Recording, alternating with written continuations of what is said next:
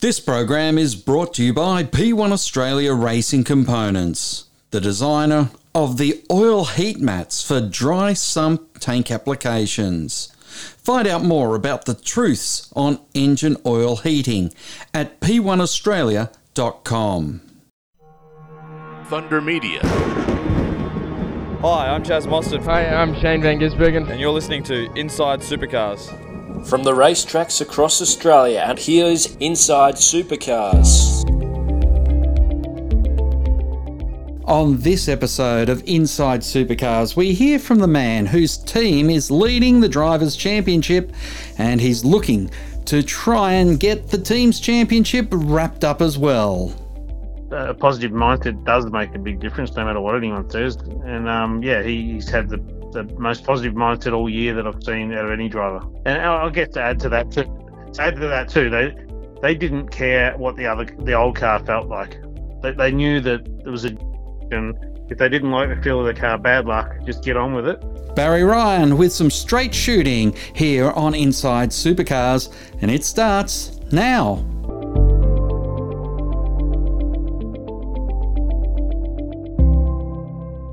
Welcome to Inside Supercars. Tony Whitlock and Craig Lavelle, and we're joined by a man who has a very big weekend coming up from Barry Ryan, Managing Director, CEO, Big Dog, whatever, of Erebus Motorsport. Welcome back, Barry Ryan.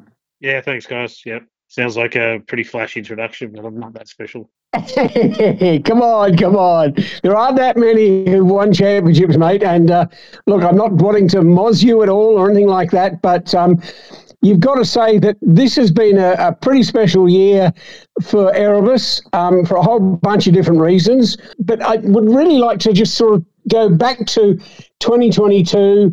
You know, obviously there's been an enormous amount of things that have led up to the introduction of Gen 3. Now, the big thing that you did as Erebus Motorsport took on the program of the build, and you actually picked up the tools again. Yeah, oh, yeah, a little bit. Yeah, in the obviously the rush to build the things from late last year to the start of this year, I was I was on the floor with the boys just helping, and that's, that's my background being a mechanic. So um, it's um, nothing for me to do that, and I actually really enjoy it. It's good to get back in the shop every now and again. Obviously, the cars were well suited to both Will and Brodie. Obviously, they're, they're two drivers who you had nurtured and got on board very early in their driving careers. But the, the thing that seemed so evident was that they were both at home in your cars, right from Newcastle, from those first practice sessions. Is it the build quality that you think that you were controlling that made that so well suited to them? Oh, I would love to take credit for that, but yeah, I think it's the whole combination of things and yeah, a little bit mental too. That we all know that you know we've got no excuses now. That we've got equal equipment to everyone else, as in component wise. You can adjust everything everybody else has got. No one's got anything better, essentially. So yeah, we, we'd love to think our cars are built as good as they can be built, but everybody should say that. And if they don't, they should do a better job then. But our cars, we spent a lot of money and time on the jigging to make sure the chassis was as good as it could be, and you know, ev- everything we did, we just took that one step extra to make sure it was right, whether it was down to the way you set the wheel bearings or, you know, the way we zip tie the wiring loom. Everything's down to the, the detail, which every team should do these days because they're all professionals. Speaking of, you know, drivers' mindset, which you, you raised, it's it's obviously not just their mindset because it's the application of what they did. I mean, they clearly had in their minds that they knew that they, they could cut down the, the triple eight demon. They knew that they were capable of doing it.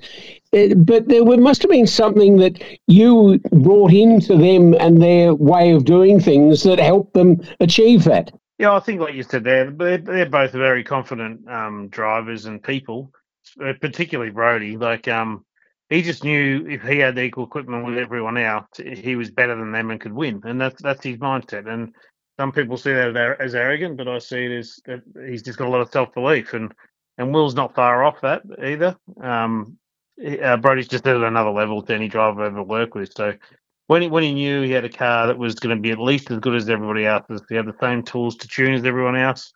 Of course, he thought he was going to be able to win, and um, yeah, he's gone out there and yeah, just with a, a positive mindset does make a big difference, no matter what anyone says. And um, yeah, he, he's had the the most positive mindset all year that I've seen out of any driver. And I'll get to add to that too. to add to that too, they they didn't care what the other the old car felt like.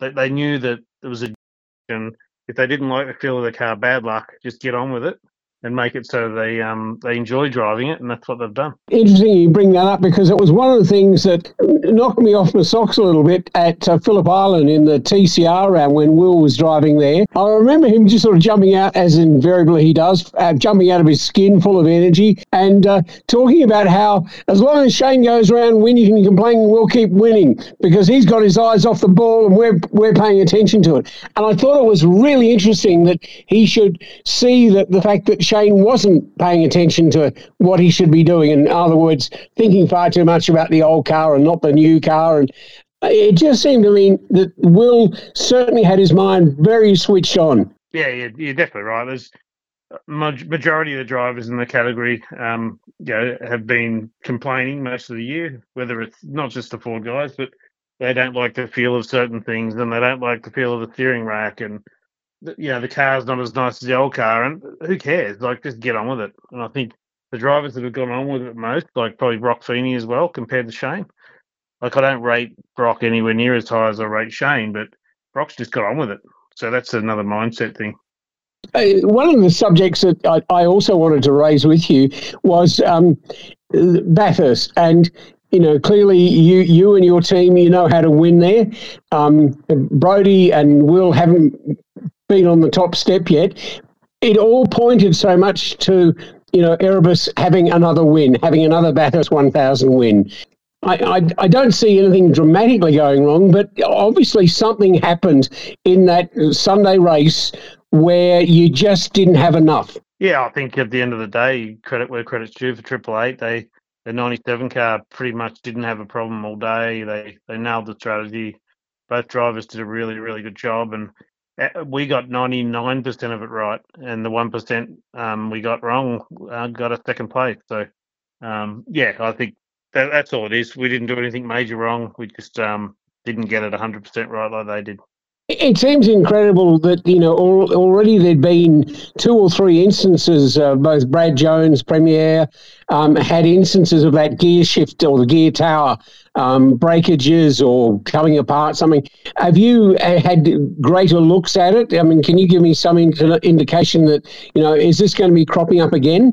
Oh, from what I understand, like we had the we had one crack at Newcastle at the start of the year, so we immediately um, worked on a fix and I think we did some strengthening for AGP, and then we got a new design um, implemented, which was yeah probably 100% stronger than what the original one was. And for some reason, Triple Eight was still using the original one. So um, yeah, that's sort of I guess they've overlooked that or didn't think there was a problem, but yeah, it was very surprising to hear that they still had the original gear shift tower. So I don't think there's going to be a problem from now on because the way we um we stiffened it up, and that was gone. That went out to all the teams, so everybody had a chance to to do the same thing, and for some reason they didn't. So yeah, I don't think there's going to be a problem again. Have you done the forensic analysis on what happened at the ride day at Sandown?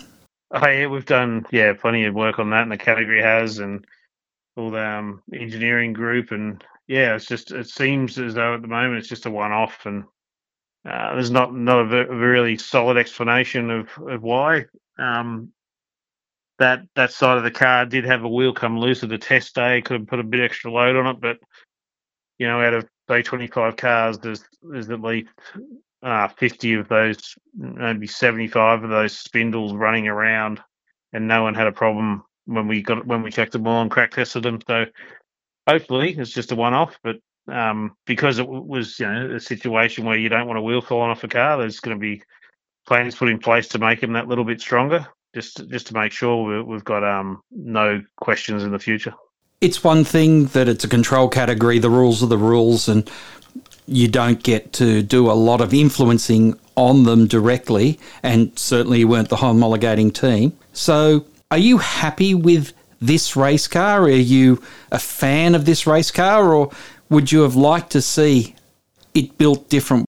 Like at the end of the day, there's always everybody's going to pick on everybody. That's the engineering world, the motorsport world. But if I just be honest about it, yeah, the, the car's actually pretty good. Like there's this, if you put a if I put a list together now, which I did the other day of things we need to fix, it's it's, it's pretty small, and you know if you want to be arrogant about it and say you're better than the people that designed it, yeah, you might have a list of twenty things, but it's actually not that bad. So, um, yeah, and the, things that we want to fix are just things like the headlights and the taillights and the Camaro are pretty complicated and expensive, and we think there's ways to do that better. But the actual chassis wise, suspension, steering rack, all that is fine once it's managed properly, and you know you've got the same as everyone else. You just just get on with it. It's there's nothing really bad about it. A lot's been said about your attitude at Bathurst and and particularly towards the parity. Let them have it. Might make it worse, might make it better, but we want to run the best. That has been a philosophy that you've you've probably had since Larry because it sounds like a very Larry philosophy. Give it to them. We'll beat them anyway. Yeah, well, yeah, that's you want to know they're equal with you, and you don't want to be um, discredited for uh, the job you've done. And I don't think we should be this year because um, we're still race triple eight and we're them currently, so we shouldn't be um, discredited for anything. But when I saw the facts of the, the aero changes they wanted, it was so minute that it wasn't worth any bad press, and it wasn't worth um, the sport going through another crap scenario of you know um, Paul Ford. So I just saw it as a, a, good chance to tick a box there. And yeah, unfortunately, it was all a bit too late. And I can't say the other GM teams didn't agree. They just didn't didn't have the time to agree properly. Where you know I made the time to to get the facts.